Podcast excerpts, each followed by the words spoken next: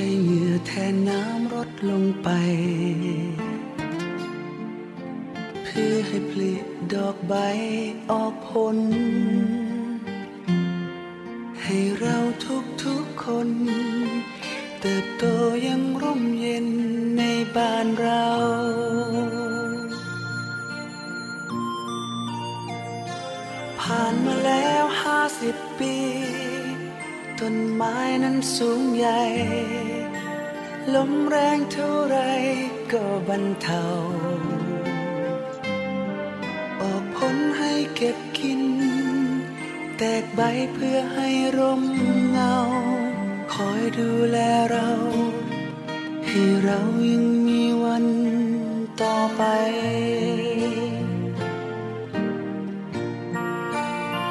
จนวันนี้ใต้เงาแห่งต้นไม้ต้นใหญ่ ลูกได้อยู่ได้คอย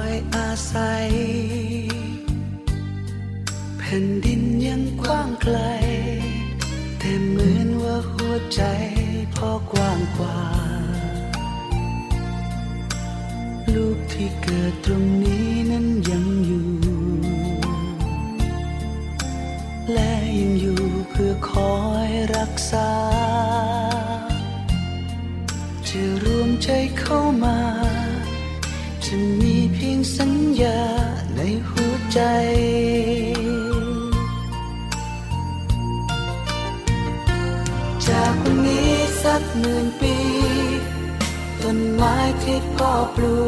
ก ต้องสวยต้องงดงามและยิ่งใหญ่ สืบสารและติดตาม จากรอยที่พ่อตั้งใจ เมื่อเราจะเทไป ให้ต้นไม้ของพ่อยังงดงาม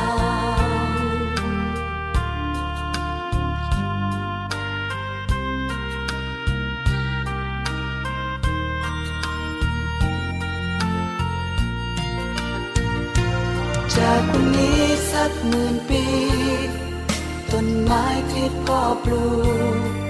ต้องสวยต้องงดงามและยิ่งใหญ่ สืบสารและติดตาม จากรอยที่พ่อตั้งใจ เมื่อเราจะเทไปจากหัวใจ เมื่อเราจะเทไป ให้ต้นไม้ของพ่อ ยังงดงาม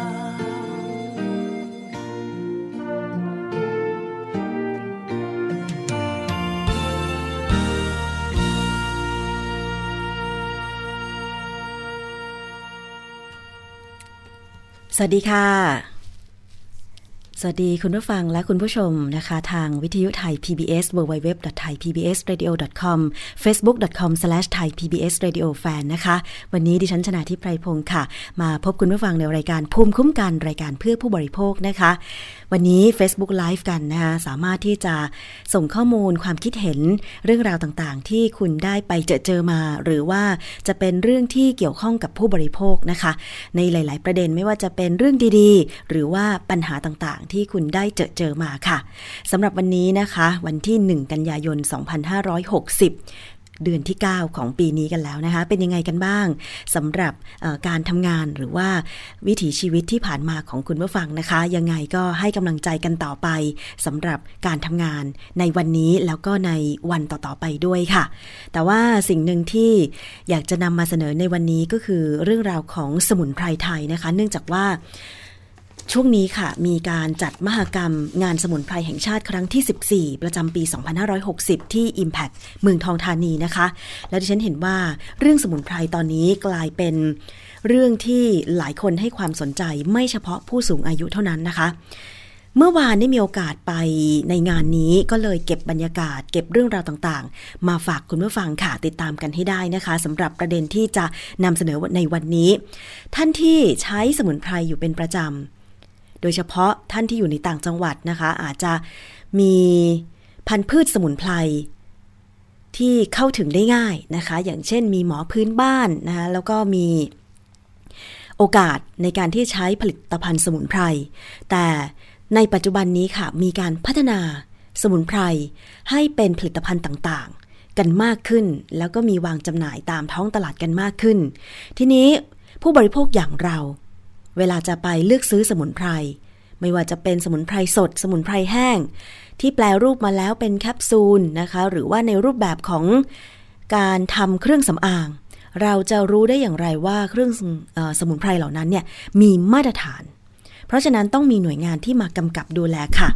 อย่างเช่น กองพัฒนายาแผนไทยและสมุนไพร กรมการแพทย์แผนไทยและการแพทย์ทางเลือกนะคะ ซึ่งเป็นหน่วยงานที่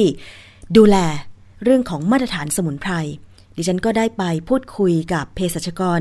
สมนึกสุชัยธนาวนิชค่ะ ซึ่งท่านเป็นผู้อำนวยการกองพัฒนายาแผนไทยและสมุนไพร ถึงมาตรการในการดูแลสมุนไพร การพัฒนาสมุนไพรไทย รวมไปถึง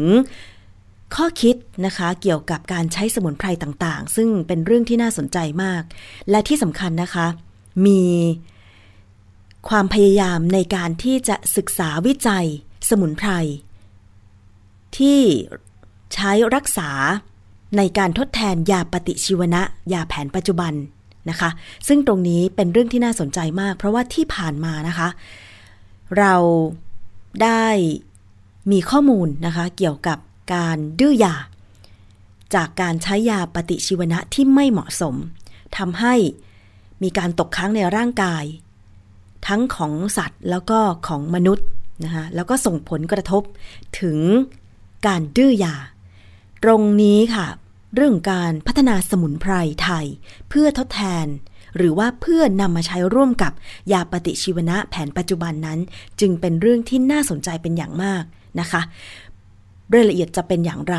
เราไปฟังนะคะ ดิฉันไปพูดคุยกับพออกองพัฒนายาแผนไทยและสมุนไพรเภสัชกรสมนึกสุชัยธนาวณิชค่ะ พออคะถามถึงงานของกรมเกี่ยวกับเรื่องของการทำมาตรฐานสมุนไพรตรงนี้เป็นยังไงบ้างคะคือเนื่องจากกรมการแพทย์แผนไทยและการแพทย์ทางเลือกนะครับ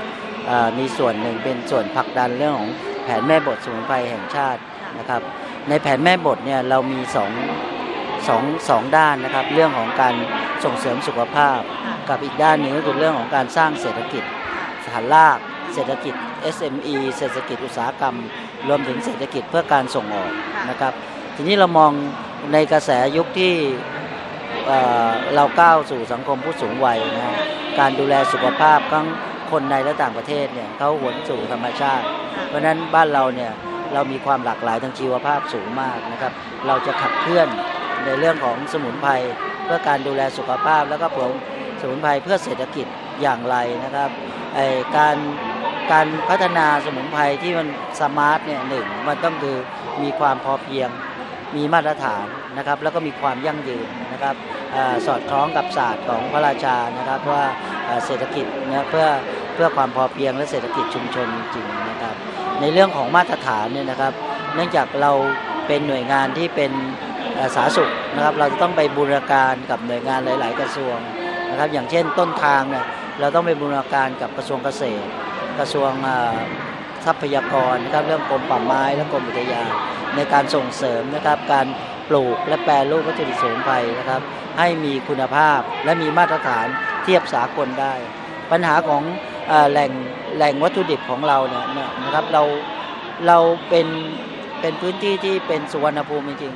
แล้วปลูกอะไรได้หมดนะครับ แต่เรื่องของการที่จะส่งเสริมให้ชาวบ้านปลูกในสถานที่เพื่อเป็นคุณภาพดีจริงๆเนี่ยนะครับ อย่างเช่นว่าต้องปลอดสารเคมีทางการเกษตรนะครับ แล้วก็พื้นที่เนี่ยต้องไม่มีสารโลหะหนักปนเปื้อนนะครับ การเก็บเกี่ยวก็ต้องปลอดยาฆ่าแมลง แล้วก็ เชื้อแบคทีเรียปนเปื้อนนะครับ เรื่องนี้ไม่ใช่ง่ายนะครับ เพราะว่าอย่างที่บอกอะการเกษตรบ้านเราเนี่ยเราเราใช้สารเคมีมานาน การที่จะให้เลิกอย่างสิ้นเชิงนะครับ เพราะว่าการผลิตเนี่ยสมุนไพรเนี่ยต้องผลิตเพื่อผู้ป่วยแล้วก็เพื่อคนจริง ๆ เพื่อมนุษย์จริงๆเนี่ยนะครับ สิ่งเหล่านี้นะครับจะต้องไม่มีการปนเปื้อน ดังนั้นเราเลยจับมือร่วมกับสำนักมาตรฐานเกษตรและอุตสาหกรรมแห่งชาตินะครับ ในการพัฒนาวัตถุดิบสมุนไพรในเบื้องต้นปีแรกเนี่ยเราพัฒนาขึ้นมาการส่งเสริมการเก็บเกี่ยวและการปลูกที่ดีนะครับ 30 ชนิดในสมุนไพรที่เป็นพืชเศรษฐกิจก่อนนะครับขณะนี้ก็รอนะครับรอประกาศใช้นะครับเพื่อให้เหมาะสม เพราะฉะนั้นพอเรามีมาตรฐานแล้วเนี่ยการซื้อขายหรือการแลกแลกเปลี่ยนสินค้ากันในระดับ ในประเทศและต่างประเทศเนี่ยก็จะมีมาตรฐานเกษตรกรก็จะได้ราคาที่เหมาะสมนะครับ ถ้าเราไม่มีมาตรฐานเนี่ยเกษตรกรเนี่ยเราก็จะถูกกดกดกดราคานะครับ อย่างเช่นที่ผ่านมาอย่างขมิ้นเนี่ยนะครับซื้อขายกันแค่โลละ 7 บาททีนี้ต้นทุนการผลิตของเกษตรกรอยู่ที่ 20 บาทนะครับเป็น organic farming เป็นเกษตรอินทรีย์ทำไงเราจะขายวัตถุดิบให้ได้ราคาเท่าที่เกษตรกรลงทุนไปนะครับ เพราะฉะนั้น ส่วนนี้เป็นส่วนหนึ่งที่ราชการจะต้องรีบเร่งพัฒนานะครับ แล้วก็ออกมาตรฐาน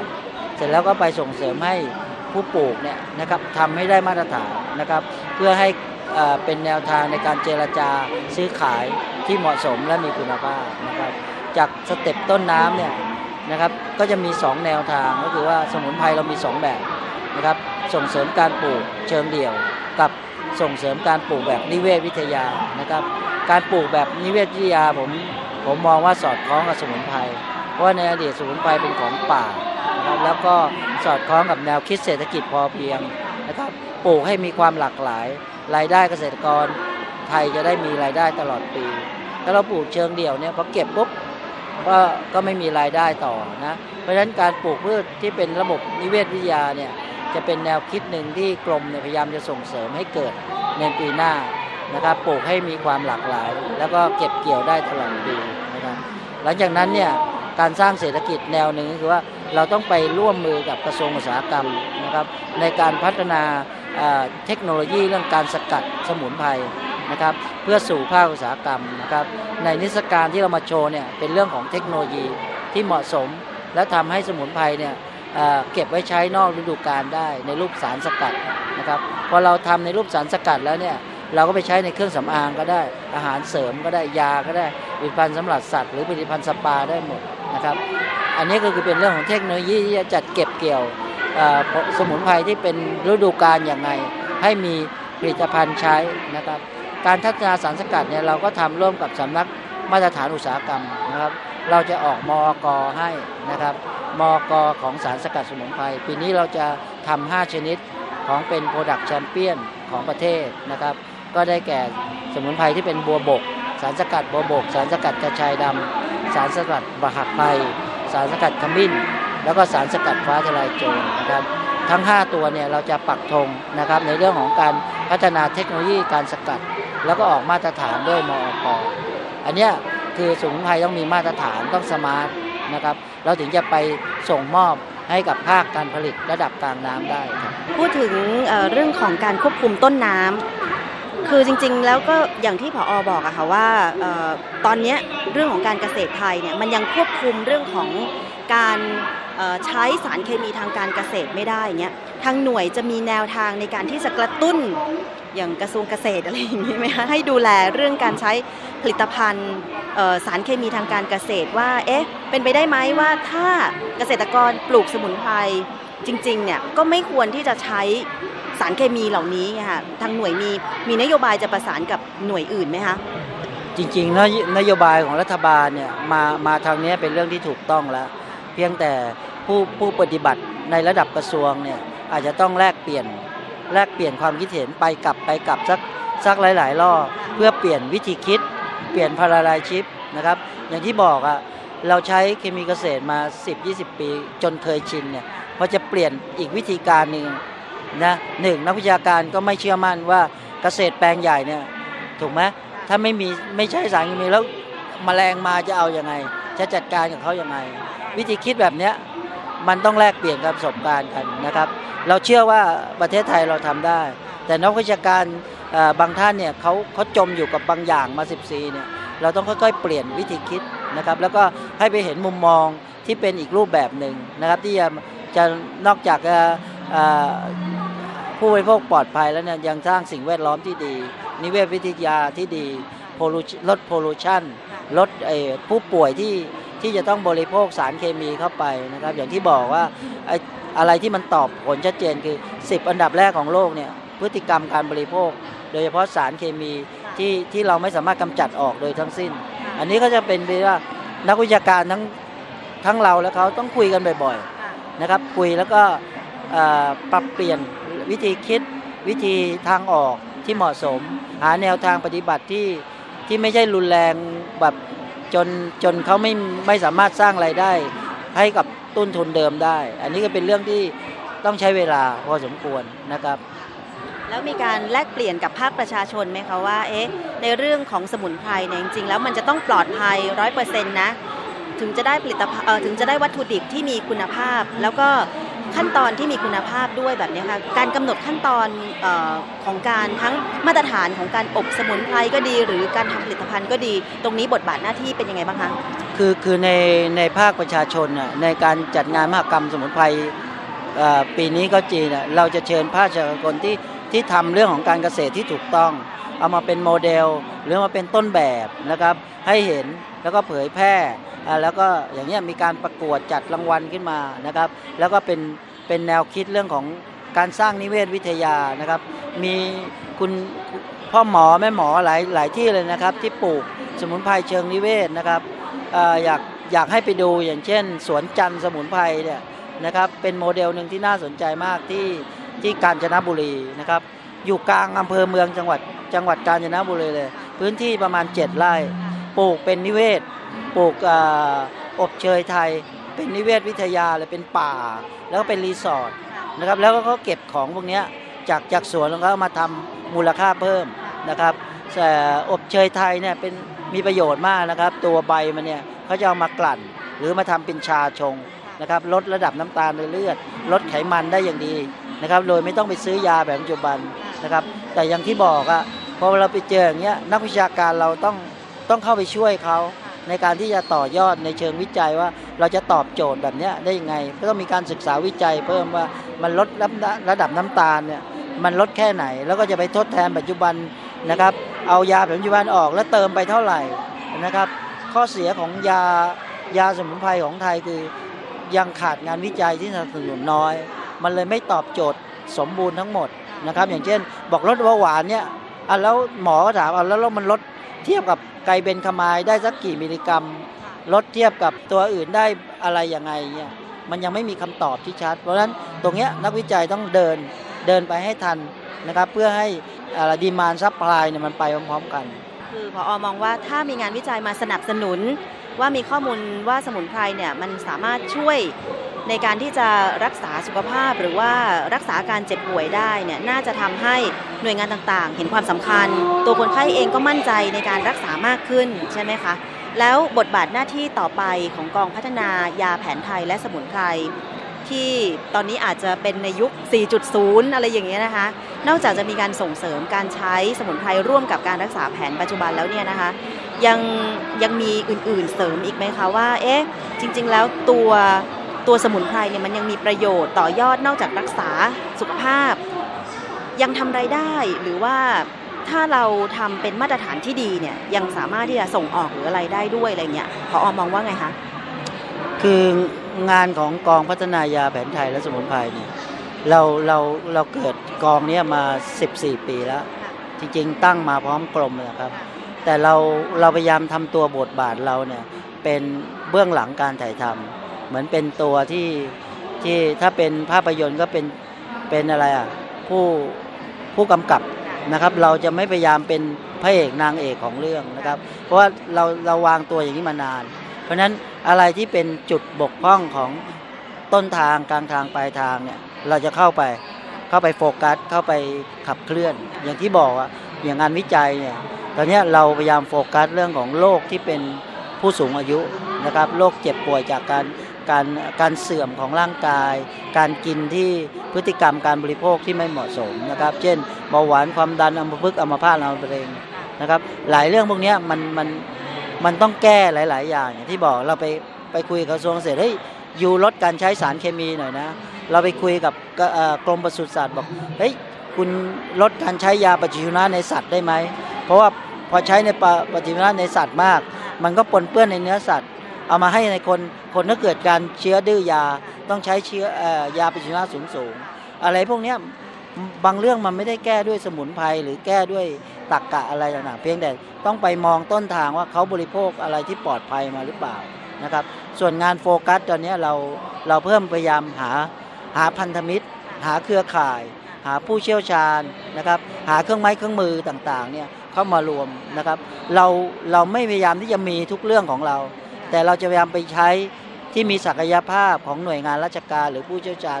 ร่วมในการทำวิจัยนะครับ แล้วก็ขับเคลื่อนตรงนั้นอะโฟกัสให้เป็นเรื่องๆเป็นเป็นแนวๆไป เช่นกันเวลาเอกชนเนี่ยที่เขาเดือดร้อนต่างๆเนี่ยเราเราจะให้เอกชนเนี่ยมามาขอรับความช่วยเหลือจากเรา นะครับทุกวันจันทร์เนี่ยจะมีจะมีเอกชนมาพบเราประมาณ5ถึง5บริษัทถึง 10 บริษัทนะครับแล้วเราก็ทีมทีมของเราเนี่ยจะเป็นทีมผู้เชี่ยวชาญระดับอายุ 6 70ทั้งนั้นนะที่มาแบบมีใจให้ทำงานเพื่อประเทศชาตินะพวกนี้ทำแบบเป็นแบบกึ่งกึ่งกึ่งเสียสละจริงๆนะครับแล้วก็ไม่ได้มีรายดงรายได้อะไร เข้ามาทุ่มทุ่มกับงาน พวกนี้มา 12 13 ปีล้วครับ คือเป็นผู้อยู่เบื้องหลังประสานนโยบาย แต่เท่าที่ฟังมาเหมือนจะประสานนโยบายตั้งแต่ต้นทางเลยนะคะว่าสมุนไพรเนี่ยมันต้องปลอดภัยจริง ๆ ถึงนำมาเอ่อผลิตเป็นผลิตภัณฑ์ต่างๆ แล้วก็มีประโยชน์ร้อยเปอร์เซ็นต์สำหรับประชาชนใช่ไหมคะค่ะ สุดท้ายนี้ที่มีมีความความที่เรากำลังผมผมมองเรื่องตรงนี้นะก็คือเรากำลังโฟกัสเรื่องทำไงแพทย์แผนปัจจุบันเนี่ยไม่มีการใช้ ใช้ยาสมุนไพรหรือใช้น้อย ตอนนี้เรามาโฟกัสตัวนี้นะครับ เราก็เราก็ใช้เวลานะครับ ตรงนี้พอสมควรที่จะไปพูดคุยกับแพทย์ แพทย์แผนปัจจุบันในในระดับรองรองแพทย์ฝ่ายวิชาการของโรงพยาบาลศูนย์โรงพยาบาลทั่วไปนะครับแลกเปลี่ยนกันไปแลกเปลี่ยนกันมาเนี่ยจนเขาเข้าใจแล้ว ต่อไปเนี้ยเขาก็จะเริ่มเป็นเป็นผู้ที่ช่วยสนับสนุนงานวิจัยนะครับ การใช้ยาไทยของประเทศนะครับ อย่างเช่น อย่างเช่นผมยกตัวอย่างอย่างผู้ในรองผู้ในวยการโรงพยาบาลโรงพยาบาลศูนย์อุตรดิตถ์เอ่อรองผู้ในวยการฝ่ายแพทย์โรงพยาบาลสุโขทัยเนี่ยตอนนี้เราทำวิจัยเรื่องของการลดการใช้ยาปฏิชีวนะนะครับที่ไม่เหมาะสมโดยใช้สมุนไพรทดแทนนะครับ อย่างเช่นฟ้าทลายโจรนะครับ ยาเหลืองปิดสมุดนะครับ ยาประสาการพลูอย่างเงี้ยว่า 3 ตัวเนี้ยผมเชื่อว่ามันสามารถทดแทนการใช้ยาปฏิชีวนะที่ฟุ่มเฟือยนะครับเอ่อ มูลค่าที่ยาปฏิชีวนะที่จากงานวิจัยนะครับมูลค่าเพิ่มขึ้นทุกปี ปีละ 30,000 ล้านบาท ถ้าเราไม่ไม่มีไม่มีทางเลือกตัวตัวใดตัวหนึ่งเนี่ยมันจะเพิ่มอย่างนี้ไปทุกปีนะครับ แล้วก็เราก็จะดื้อยาไปเรื่อยๆนะนะครับ ก็ต้องพัฒนายาฆ่าเชื้อตัวใหม่ ซึ่งราคาแพงมากขึ้นเรื่อย ๆ นะครับ สมุนไพรน่าจะเป็นคำตอบหนึ่งกับตรงนี้นะครับ อันนี้เป็นเรื่องแต่ก็ไม่ง่ายนะ แล้วเราก็ต้องเนื่องจากบุคลากรเราก็ไม่ได้เยอะ เราจะโฟกัสเป็นเรื่องๆนะครับ แล้วก็รับเรื่องจากจากภาคเอกชนน่ะเข้ามาช่วยเหลือเขานะครับ คือตอนนี้ยังอยู่ในเรื่องของการพูดคุยใช่ไหมคะว่าใช้สมุนไพรเอ่อมาทดแทนยาปฏิชีวนะ ซึ่งนี้จริงๆแล้วเนี่ยที่ผ่านมาได้มีโอกาสไปทำงานทำข่าวเกี่ยวกับเรื่องของการใช้ยาปฏิชีวนะที่มากเกินไปจนทำให้ ตกค้างหรืออะไรอย่างเงี้ยนะคะ แล้วก็มีสถิติของผู้ป่วยที่ติดเชื้อในกระแสเลือดเนี่ยเพิ่มมากขึ้นทุกปี ซึ่งตรงนี้เนี่ยถือว่าเป็นการเริ่มต้นที่ดีนะคะผออว่าเอ๊ะประเทศไทยเนี่ยควรจะใช้ยาปฏิชีวนะเท่าที่จำเป็นแล้วก็เหมาะสมเท่านั้น แล้วแล้วเรื่องของสมุนไพรที่มาทดแทนนี่พออมองว่ามันมันสามารถที่จะนำมาทดแทนกันได้ได้ผลแบบเป็นจริงเป็นจังไหมคะ คือสรรพคุณของออสมุนไพรที่พออกล่าวมาเมื่อสักครู่เนี่ยค่ะ ชัดเจนครับอย่างอย่างบริษัทที่ทที่มาร่วมมือกับเราเนี่ยเอ่อบริษัทที่ที่ทำธุรกิจสัตว์นะบริษัทใหญ่ๆเนยประมาณ 4 4 บริษัท ที่มาทำศึกษาเรื่องวิจัยเรื่องนี้กับเราอย่างชัดเจนเลยนะครับเอ่อมีโปรเจกต์เนี่ยอยู่ 4 4 โปรเจกต์ใหญ่ ๆ เช่น สมุนไพรที่ที่แก้ปัญหาเรื่องของโรคทางเดินหายใจของสัตว์นะครับเอ่อติดเชื้อทางเดินหายใจของของสัตว์ สัตว์เศรษฐกิจนะครับ อย่างเช่น เป็ดไก่หมูอะไรพวกเนี้ยนะครับ เราศึกษาเป็นเป็นชนิดของของเชื้อเลยว่า เชื้อตัวเนี้ยมีสมุนไพรอะไรที่ที่แก้ปัญหาให้เขาบ้างนะครับเอ่อก็จะมีสมุนไพรสำหรับเอ่อระบบทางเดินหายใจ สมุนไพรธุรกิจสัตว์เอ่อทางเดินอาหาร แล้วก็สมุนไพรที่ใช้บำรุงน้ำนมสำหรับสัตว์ที่คลอดบุตรใหม่ ๆ แล้วก็สมุนไพรที่เสริมภูมิต้านทาน อันนี้เราทำศึกษาวิจัยกับ บริษัทดังๆในในบ้านเราประมาณ 4 บริษัทนะครับ แล้วก็จะตอบโจทย์ตรงนี้ ส่วนใหญ่แล้วเนี่ยเราเราจะทำเป็นค็อกเทลก็คือใช้สมุนไพรที่มีฤทธิ์ฆ่าเชื้อหลาย ๆ ชนิดนะครับมาเป็นค็อกเทลรวมกันนะครับ แล้วก็ส่งเสริมการใช้ในสัตว์ทำไมเราต้องส่งเสริมการใช้ในสัตว์ก่อนหนึ่งก็คือในสัตว์เนี่ยเนื่องจากปัญหาต้นทางมันเกิดว่าสัตว์เขาใช้ปฏิชีวนะมาเยอะ แล้วก็มีผลกระทบในคน ถ้าเราไปตรงนั้นเนี่ยนะครับ เรามีโอกาสที่จะบล็อกปัญหาต้นทางกับสุขภาพของมนุษย์ได้ แล้วก็มูลค่าการใช้มหาศาลครับธุรกิจอาหารสัตว์เป็นแสนล้านนะครับถ้าเรามีสมุนไพรไปทดแทน เราก็ส่งเสริมให้เกษตรกรปลูกเป็นพันๆไร่ได้นะครับในการปลูกเป็นพันๆไร่เนี่ยเนื่องจากเราใช้ในสัตว์เนี่ยเราก็ไม่ต้องไม่ต้องไม่ต้องมองเรื่องคุณภาพมากนะแต่ในคนเนี่ยเราอาจจะเอา แปลงที่ดีในในพันไร่ของสัตว์เนี่ยมาใช้ในคนบางส่วน อันนี้คือสิ่งที่มองว่ามันจะส่งเสริมเกษตรในแปลงใหญ่ได้นะครับ ธุรกิจอาหารสัตว์นะครับ ตอนนี้คือพูดคุยกันกับบริษัทที่ผลิตปศุสัตว์ขนาดใหญ่เริ่มเริ่มขยับไปหมดแล้ว เช่นกันอย่างอย่างโรงพยาบาลเนี่ยก็เริ่มทำวิจัยเรื่องนี้ร่วมกัน เราสกัดยาให้ แล้วเราส่งป้อนไปโรงพยาบาล หมอก็เป็นคนเก็บข้อมูลเคสพอเก็บ เขาเรียก clinical practice guideline พอเก็บเป็นไกด์ไลน์เนี่ยเราก็จะเอาข้อมูลเนี่ยมานำเสนอนะครับในระดับในระดับนโยบาย แล้วก็นโยบายก็ประกาศใช้ว่า ต่อไปเนี่ยมาตรฐานการใช้ปฏิชนะในยาในผู้ป่วยที่เป็นท้องเสียเฉียบพลันเนี่ยมาตรฐานจะใช้แบบนี้ ประกาศใช้มันก็จะใช้ได้ทั่วประเทศ ข้อมูลอย่างหนึ่งเราก็ส่งไปที่ออยออยก็เคสมันเหมาะสมเนี่ยเราก็ประกาศใช้ในบัญชียาหลักแห่งชาติ นะครับก็จะทดแทนการนำเข้ายาแผนปัจจุบันในอนาคตต่อไป แล้วแบบนี้ยาจะมีราคาที่ถูกลงไหมคะอย่างที่บอกครับก็คือเวลาเราพัฒนายาเนี่ยนะครับแน่นอนทั้งยาเคมีและยาเอ่อยาจากธรรมชาติก็ตามเนี่ยเวลาเราใช้น้อยเบื้องต้นเนี่ยยาจะแพง ผมยกตัวอย่างอย่างเช่น ยาไซเมติดีน รักษากระเพาะเนี่ยเมื่อก่อนเม็ดละ 20 30 บาท ตอนนี้ทำไปทำมาเม็ดหนึ่ง60 ตังค์เนี่ยก็คือถ้ามันมีการใช้ปริมาณเยอะนะครับ แล้วก็มันตอบรับดีเนี่ยราคามันก็จะถูกลง เพราะฉะนั้นอันนี้เป็นเรื่องที่ชัดเจนนะครับในในในงานเนี่ยถ้ามันมีการใช้น้อยเนี่ยราคามันก็จะแพง เพราะว่าการวางแผนหรือต้นทุนการผลิตการการคิดเเรื่องของการเอาข้อมูลมาวิจัยนะครับ งานวิจัยอย่างเช่น chronic toxicity เนี่ยทำพิษวิทยาเนี่ยวิจัยตัวหนึ่งเนี่ยใช้เงินประมาณ 3 ล้าน ถ้าถ้ามีการผลิตน้อยตัวหารค่าเฉลี่ยของต้นทุนโพสมุนไพรมันก็สูงขึ้นนะครับก็จะเห็นได้ว่าจริง ๆ แล้วเนี่ยเรื่องของการวิจัยการรวบรวมข้อมูล แล้วก็การประสานงานของหน่วยงานต่างๆ โดยเฉพาะภาครัฐเนี่ยมีบทบาทสำคัญมาก ๆ เลยที่จะทำให้สมุนไพรไทยถูกหยิบมาใช้ทดแทนยา แผนปัจจุบันหรือว่าเรื่องของสารเคมีต่างๆ ซึ่งเป็นประโยชน์สำหรับผู้บริโภคเป็นอย่างมากเลยนะคะ สุดท้ายนี้อยากจะให้ผออฝากอะไรถึงผู้บริโภคหน่อยค่ะเรื่องของการใช้ยาไม่ว่าจะเป็นยาแผนปัจจุบัน หรือว่ายาสมุนไพรอะค่ะ อย่างที่บอกครับก็คือผมก็ทำงานทางด้านสมุนไพรเนี่ยก็ตลอดชีวิตเนี่ยก็ 20 กว่าปีแล้วนะครับ สิ่งที่เรามองอยู่ 3 ประเด็นก็คือหนึ่งก็คือการขับเคลื่อนครั้งนี้นะครับ กองทัพหน้าเราก็คือภาคเอกชน ให้เอกชนลุยนะครับ กองทัพที่เบื้องหลังก็คือนักวิชาการที่คอยจะช่วยสนับสนุนงานวิชาการอะไรต่างๆนะครับเสร็จแล้วเนี่ยท้ายที่สุดเนี่ยมันจะมีความยั่งยืนสู่สักภาคการผลิตนะครับและภาคอุตสาหกรรม แล้วก็การพัฒนาประเทศไปในตัวด้วยครับ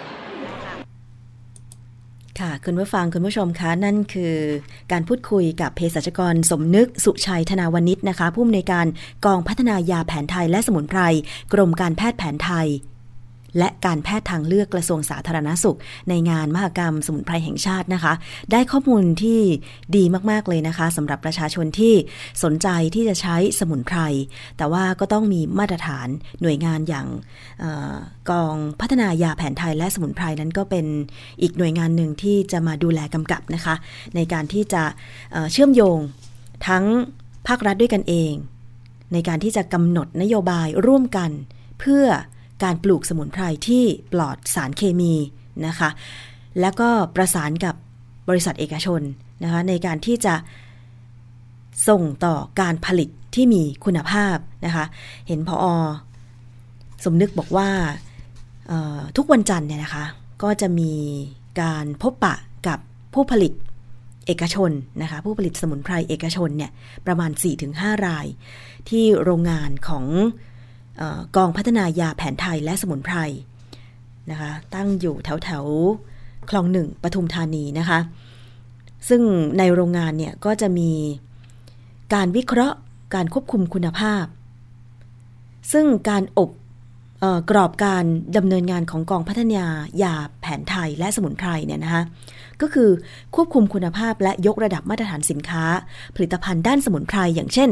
ยาสมุนไพรในบัญชียาหลักแห่งชาติ ด้วยการส่งเสริมให้ใช้เทคโนโลยีที่เหมาะสม สนับสนุนควบคุมกำกับติดตามประเมินผล การดำเนินงานตามแผนยุทธศาสตร์นะคะเป้าหมายก็คือ วิจัยด้านสรรพคุณและพัฒนายาแผนไทย และผลิตภัณฑ์สมุนไพร รูปแบบคุณภาพให้ได้มาตรฐาน และเหมาะสมกับการนำมาใช้นะคะ แล้วก็ 2 คือการร่วมกันปฏิบัติงานวิจัย และพัฒนากับหน่วยงานต่างๆ ในภาคี อย่างที่บอกไปรวมถึง ข้อ 3 ก็คือควบคุมกำกับดูแลตรวจวิเคราะห์คุณภาพ ผลิตภัณฑ์สมุนไพรและสารสกัดจากสมุนไพรรวมถึงการรับรองคุณภาพให้เป็นไปตามมาตรฐานสากลด้วยนะคะ อันนี้ก็ท่านที่อาจจะสนใจเรื่องสมุนไพรแล้วก็มีภูมิความรู้นะคะ มีการถ่ายทอดมาจากรุ่นสู่รุ่นเนี่ย ถ้าคิดจะพัฒนาคิดว่าน่าจะมีที่ปรึกษาแล้วนะคะ จากกองพัฒนายาแผนไทยและสมุนไพร ทำให้ผู้บริโภคก็มั่นใจได้ระดับหนึ่งนะคะว่า สมุนไพรที่มีวางขายอยู่ในท้องตลาดในปัจจุบันเนี่ยไม่ว่าจะเป็นสมุนไพรแห้ง อบแห้งแล้วก็นำมาปรุงเป็นยาต่างๆนะคะรวมไปถึงผลิตภัณฑ์ที่เป็นสำเร็จรูปแล้วเนี่ยที่เรานำมาบริโภคกันได้เลยเนี่ยก็จะสะอาดปลอดภัยมั่นใจได้นะคะ เรื่องของสมุนไพรยังไม่จบเท่านี้ค่ะ คุณผู้ฟังช่วงนี้เรา ฟังเพลงกันสักครู่หนึ่งก่อนนะคะเดี๋ยวช่วงหน้าค่ะ ดิฉันจะมีผลิตภัณฑ์มานำเสนอ เคยทานไหมคะพุดดิ้ง นมถั่วเหลือง น้ำมะพร้าวอ่อนอะอันนี้เป็นผลิตภัณฑ์ของโรงพยาบาลนครปฐมนะคะ รวมถึงงามอน เคยเห็นเคยรู้จักเคยทานไหมนะคะ เดี๋ยวช่วงหน้ากลับมาติดตามกันกับรายการภูมิคุ้มกันค่ะ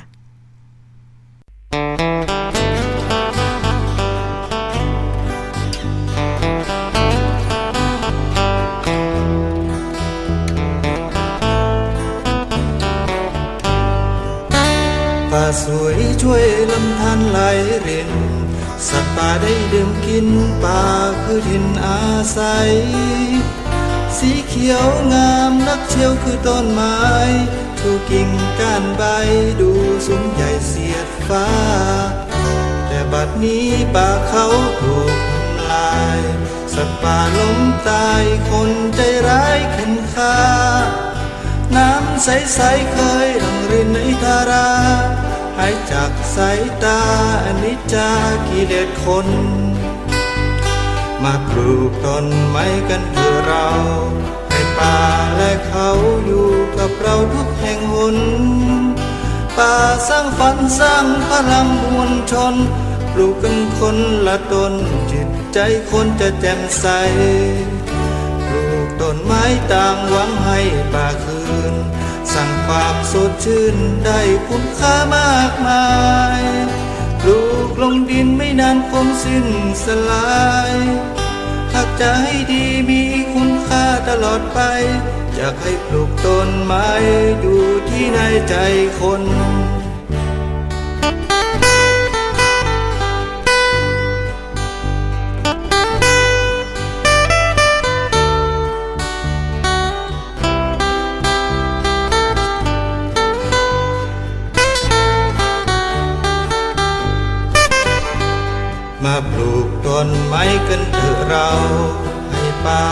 เขาอยู่กับเราทุกแห่งหน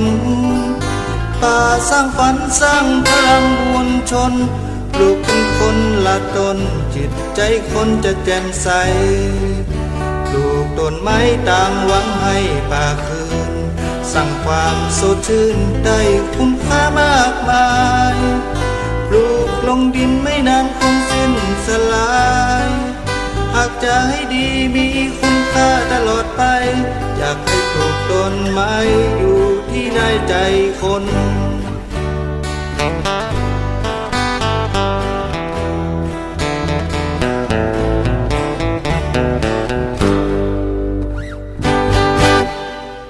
ค่ะ นั่นคือบทเพลงที่มีชื่อว่าปลูกต้นไม้ในใจคนนะคะ ดิฉันจำศิลปินไม่ได้เหมือนกัน แต่ว่าเป็นเพลงที่ฟังสบายๆ ชวนฟังนะคะ แล้วก็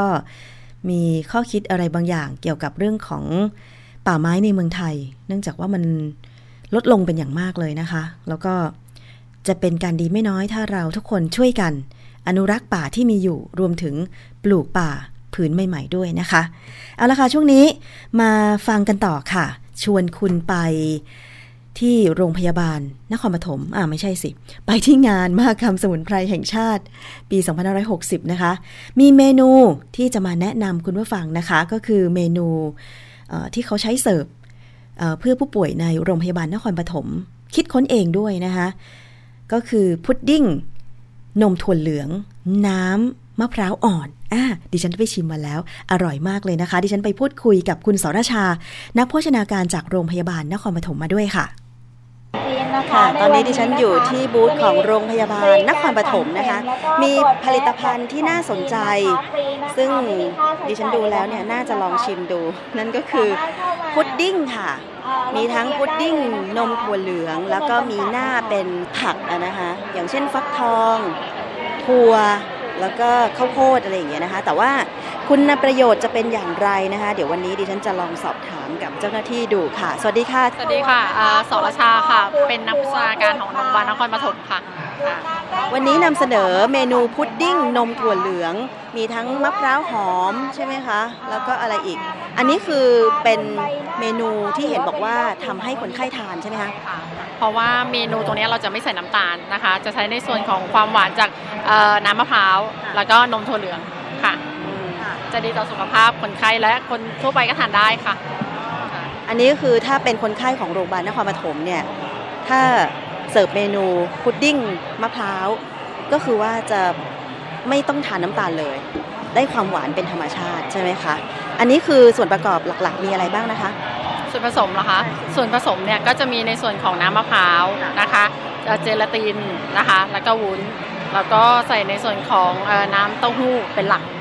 ค่ะแล้วแต่ในส่วนของสีเนี่ยจะเป็นน้ำใบเตยกับอัญชัน ซึ่งใช้มาจากธรรมชาติเลยค่ะ โรงพยาบาลผลิตเองปะคะ เอ่อทำเองค่ะ ก็คิดค้นสูตรเอง แล้วก็เอามาให้คนไข้เองค่ะ แล้วก็มีการจัดเลี้ยงด้วยค่ะ เราจะเน้นในส่วนของเพื่อสุขภาพค่ะ ตรงนี้เรานำเสนอค่ะ แล้วก็แจกสูตรให้ไปทำเองที่บ้านด้วย อ๋อใช่ใช่คุณผู้ฟังคะดิฉันเห็นเอ่อในถ้วยของที่มีการนำเสนอในงานเนี่ยนะคะ ก็จะมีป้ายเล็กๆ บอกแล้วก็มี QR code ด้วย อันนี้เอ่อมี QR code เพื่ออะไรนะคะเอ่อ คือปัจจุบันเนี่ยโซเชียลเยอะใช่ไหมคะ เราก็เลยอยากจะเอามาลิงก์ในส่วนของอาหารและโซเชียลไปด้วยกัน มันจะเป็นจุดสนใจของคนปัจจุบันที่ว่าวัยรุ่นเขาจะเน้นหายเทคโนโลยีอะค่ะ ก็คือสแกน QR code แล้วก็สูตรของพุดดิ้งนมถั่วเหลืองมะพร้าวน้ำหอมเนี่ยก็จะโชว์ขึ้นมา อันนี้คือไม่หวงสูตรสามารถนำไปทำเองที่บ้านได้อืมค่ะ แล้วมองว่าเรื่องของสุขภาพตอนนี้เป็นยังไงคะ คนหันมาสนใจใส่ใจเรื่องของสุขภาพการใช้สมุนไพรหรือว่าเเมนูอาหารที่ปลอดสารเคมีมากน้อยขนาดไหนคะค่ะก็ในส่วนของปัจจุบันค่ะคนไข้เริ่มมาหันใจเรื่องสุขภาพเยอะขึ้นจริงๆ แล้วก็ในส่วนของเราที่ใช้เนี่ย ปลอดสารแน่นอนค่ะ ตอนนี้ในส่วนของโรงพยาบาลเป็นโรงพยาบาลนำร่องในเรื่องของพวกปลอดสารด้วยค่ะ ทุกอย่างแล้วก็ไม่ว่าจะเป็นผักผลไม้แล้วก็หลาย ๆ อย่างในส่วนส่วนผสมเราจะใช้ปลอดสาร ค่ะ ก็ดีไม่น้อยเลยนะคะ เมื่อเราเจ็บป่วยไปโรงพยาบาลได้อาหารที่ดีปลอดสารเคมีทำให้เราฟื้นตัวได้เร็วขึ้นนะคะ นั่นคือการพูดคุยกับคุณสรชานักโภชนาการจากโรงพยาบาลนครปฐมถึงเมนูพุดดิ้ง นมถั่วเหลือง น้ำมะพร้าวอ่อนที่ปราศจากน้ำตาลนะคะ ทีนี้ดิฉันก็เลยไปพูดคุยกับผู้บริโภคที่ไปเยี่ยมชมบูธค่ะ ถึงการดูแลใส่ใจในการเลือกรับประทานอาหารไปฟังคุณอุไรรัตน์ค่ะ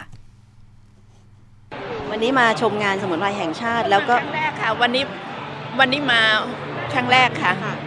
แต่ชอบอาหารแบบลักษณะเนี้ยค่ะ ก็คือว่าพุดดิ้งนมถั่วเหลืองมะพร้าวน้ำหอมของโรงพยาบาลนครปฐมเนี่ยนะคะคือทานของพวกนี้ทานชอบอยู่แล้วค่ะข้าวโพดถั่วแดงเออทุกอย่างชอบหมดเลยค่ะ แล้วรสชาติดีมากเลยค่ะ ลองชิมยังคะ ลองชิมแล้วค่ะ เมื่อกี้น้องให้ทานแล้วค่ะ ก็เลยรู้ว่าคุณค่าของ ที่เราทานอยู่มันมีประโยชน์มากเลยค่ะ มีประโยชน์ค่ะแล้วปกติเป็นคนชอบทานอาหารเป็นเป็นรสชาติไหนอยู่แล้วค่ะจืดๆค่ะ ชอบอาหารจืดๆค่ะรสกลางๆอย่างเงี้ยคือไม่ไม่รสจัดแล้วก็ไม่จืดมาก แต่กลางๆเงี้ยชอบค่ะ ชอบ แล้วเมนูโปรดหรือว่าทำทานเองหรือว่าไปไปไปทานอาหาร แกงเลียงด้วยแล้วก็ที่นี่ด้วยค่ะเออถั่วเหลืองทั้งแกงเลียง ทั้งแกงเลียงแล้วก็เอ่อพุดดิ้งถั่วแดงข้าวโพอะไรเนี่ยฟักทองชอบหมดเลยค่ะ ถั่วเหลืองชอบหมดเลยค่ะ เป็นเป็นเมนูประจำที่บ้านเลยปะคะเป็นเป็นทานเป็นหลักเลยค่ะค่ะทานเป็นหลักค่ะตอนนี้อายุ 75 แล้วค่ะ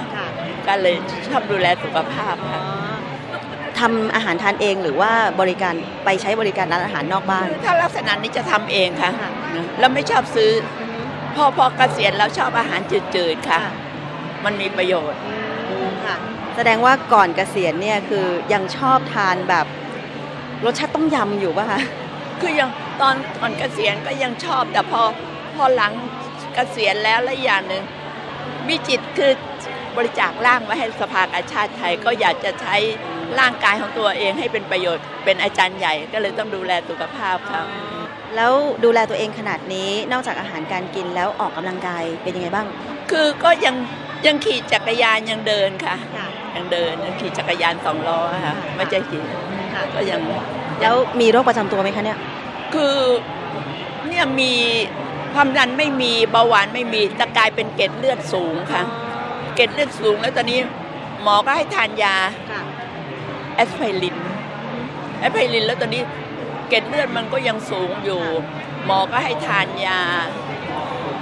ควบคุมไอ้ไขกระดูกมันผิดปกติค่ะ เกล็ดเลือดล้านกว่านะคะค่ะอ่า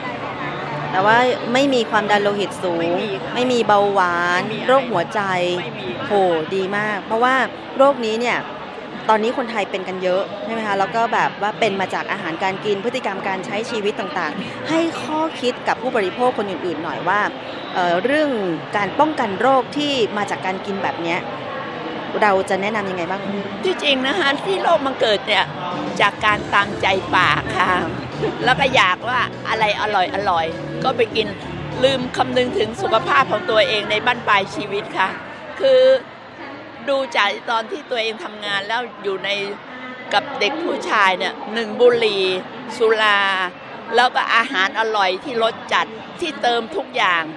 แล้วสุดท้ายไปโรงพยาบาล แล้วก็พวกไขมันพวกอะไร เป็นคนที่ไม่ชอบค่ะ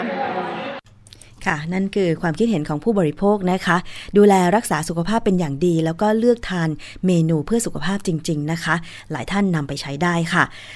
มีงามม้อนที่น่าสนใจอีกบูธหนึ่ง ดิฉันได้ไปพูดคุยกับคุณพันพการัตนโกศลนักวิชาการเกษตรชำนาญการพิเศษ จากศูนย์วิจัยพืชสวนสมุนไพร พืชสวนสุขโขทัยกรมวิชาการเกษตรด้วยนะคะ งามอนเป็นอย่างไร ท่านที่รับชมทาง Facebook เดี๋ยวจะได้ดูรูปกันไปฟังการพูดคุยกับคุณพันพกาค่ะค่ะแล้วเราก็ทำงานวิจัยเกี่ยวกับงามอนมาตั้งแต่ปี 53 ตอนนั้นอยู่ที่ศูนย์วิจัยและพัฒนาการเกษตรน่านนะคะ เราอยู่เราอยู่ภาคเหนือเราก็จะเห็นว่าชาวบ้านเขาจะชอบกินตัวนี้ ปีใหม่ข้าวเหนียวใหม่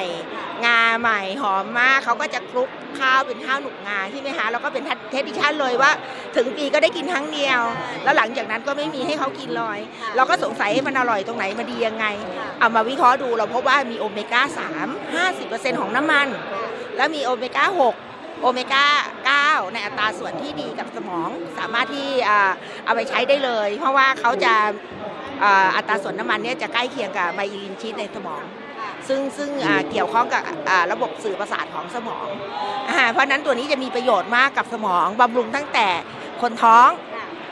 คือบำรุงเด็กตั้งแต่ในท้องจนกระทั่งออกมา กินได้จนแก่จนเฒ่าไปเลยค่ะเราหนึ่งลดการนำเข้า เพราะว่าถ้าเราไปซื้อโอเมก้า 3 จากเมืองนอก เป็นน้ำมันปลาที่ได้จากทะเลน้ำลึกหนึ่งมีสารตกค้างในทะเลน้ำลึกเยอะใช่ไหมคะแล้วมันก็จะเสียเงินที่จะเอาเอาต้องเอาเงินออกไปปีหนึ่งหลายพันล้านใช่ไหมคะทีนี้ถ้าเราใช้พืชของเราเองเราได้เสริมสร้าง รายได้ให้ชาวบ้าน เราได้ลดต้นทุนของสารอาหารที่มีคุณค่าสูง โดยไม่ต้องอไปเสียเงินตราต่างประเทศเยอะๆใช่ไหมคะแล้วเราก็ไม่ต้องไปกินพิมพ์รสออยเพื่อที่จะโอเมก้า9เอ้ยพิมพ์รสออยเพื่อที่จะโอเมก้า6แล้วก็ถ้าเราอยากได้โอเมก้า9เราก็ต้องไปกินเลซิตินนำข้าวหมดเลย3ตัว เรากินตัวนี้ตัวเดียวได้ครบเลยค่ะ พิ่งรู้เหมือนกันนะคะ คุณผู้ฟังคุณผู้ชมว่างาม้อนที่ดิฉันกินมาตั้งแต่สมัยเด็กๆเนี่ยนะคะที่คุณย่าปลูกต้นงาไว้ที่บ้าน แล้วก็ปีหนึ่งจะได้กินในช่วงฤดูหนาวนะคะ เอามาตำแล้วก็เอาคลุกกับข้าวเหนียวเรียกว่าข้าวหนุกงา หรือว่าเอางาม้อนเนี่ยไปคั่วแล้วก็ไปตำกับน้ำอ้อยเนี่ยนะคะ กินหวานๆตอนสมัยเด็กเนี่ยจะทำให้สมองเราดีมีหน้าดิฉันรู้สึกฉลาดมาตั้งแต่เด็กไม่ใช่ ทีนี้มาถามพอเรารู้ว่า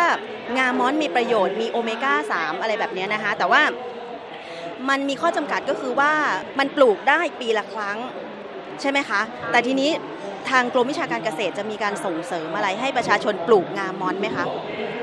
คือตอนนี้เราทำการคัดเลือกพันธุ์ คือเมื่อก่อนชาวบ้านเขาปลูกหัวไร่ปลายนา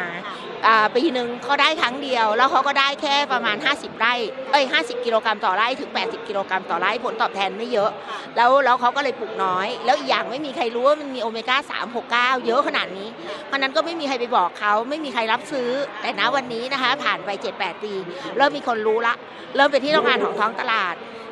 มีคนสั่งนำเข้าปีหนึ่ง400 ตัน อะไรอย่างเงี้ยเราผลิตให้เขาไม่ได้ กรมเราในบทบาทหน้าที่ของเราคือรับผิดชอบเรื่องงานวิจัยพืชใช่ไหมคะเราก็จะทำเรื่องพันธุ์เพราะฉะนั้นนอกจากการแปรรูปซึ่งซึ่งชอบโดยส่วนตัวเนี่ยเรากรมเราจะทำเป็นการคัดเลือกพันธุ์ค่ะ เราต้องการให้ได้พันธุ์ที่มีผลผลิตสูง ขอให้ได้ไร่หนึ่งอย่างน้อยร้อยกิโลกรัมได้ไหมร้อยห้าสิบกิโลกรัมได้ไหมสามร้อยกิโลกรัมได้ไหมนะคะณวันนี้กำลังทดสอบพันธุ์อยู่ในท้องถิ่นค่ะ แล้วก็เมื่อไหร่ที่เราได้พันธุ์ก็คาดว่าน่าจะปี 63 เราก็จะส่งเสริมให้ชาวบ้านเอาไปปลูกต่อไป เมื่อได้ผลตอบแทนมากขึ้นชาวบ้านานก็น่าจะนิยมปลูกมากขึ้นนะคะ คือเรามองว่าถ้าไม่คุ้มเขาก็ไม่มีใครอยากปลูกเมื่อจะให้เขาปลูกต้องให้เขาคุ้ม แล้วก็ตัวนี้ต้องแข่งกับข้าวโพดให้ได้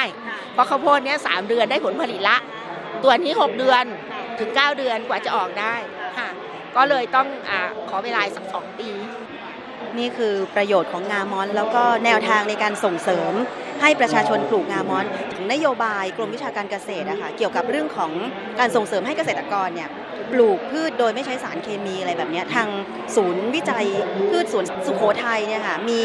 มีแนวนโยบายที่จะล้อไปทำกับทางกรมยังไงบ้างอะคะคือถ้าจะพูดในนามกลมก็คงไม่ได้เนาะแต่ว่าในในฐานะที่เราทำงานมอนมาเยอะเนี้ยเราเห็นว่าพืชตัวนี้สามารถลดการใช้สารเคมีได้ เพราะเขาไม่ค่อยมีโรคแมลงรบกวน ถ้าชาวบ้านปลูกเนี่ยเทวดาเลี้ยงอย่างเดียวล้วนๆร้อยเปอร์เซ็นต์เลยเอ่อทำซึ่งซึ่งอาจจะเสียนิดนึงตรงที่ว่าเขาไม่มีการดูแลไม่มีการใส่ปุ๋ยอ่าสารเคมีไม่ต้องอยู่แล้วเพราะโรคแมลงไม่เยอะก็ไม่ต้องใช้ แต่ถ้าดูแลนิดนึงใส่น้ำหรือว่าใส่ปุ๋ยนิดนึงเขาจะได้ผลผลิตเยอะขึ้นเพราะนั้นพืชตัวนี้ก็คือไม่ต้องทำอะไรมากเป็นการลดการใช้สารเคมีไปในตัวเป็นอีกข้อดีหนึ่งของงามอนนะคะว่าปลูก จริงๆ ใบของงามอนเนี่ยมันมีกลิ่นเฉพาะตัวของมันอยู่แล้ว จากที่ได้ดมเมื่อสักครู่นะคะ ก็คือกลิ่นมันจะฉุนๆเพราะฉะนั้นเนี่ยกลิ่นฉุนแบบนี้มแมลงไม่ชอบใช่ไหมคะ อันนี้เป็นข้อดีอย่างหนึ่ง แล้วก็พอปลูกมาก็มีประโยชน์แบบนี้ด้วยนะคะ ซึ่ง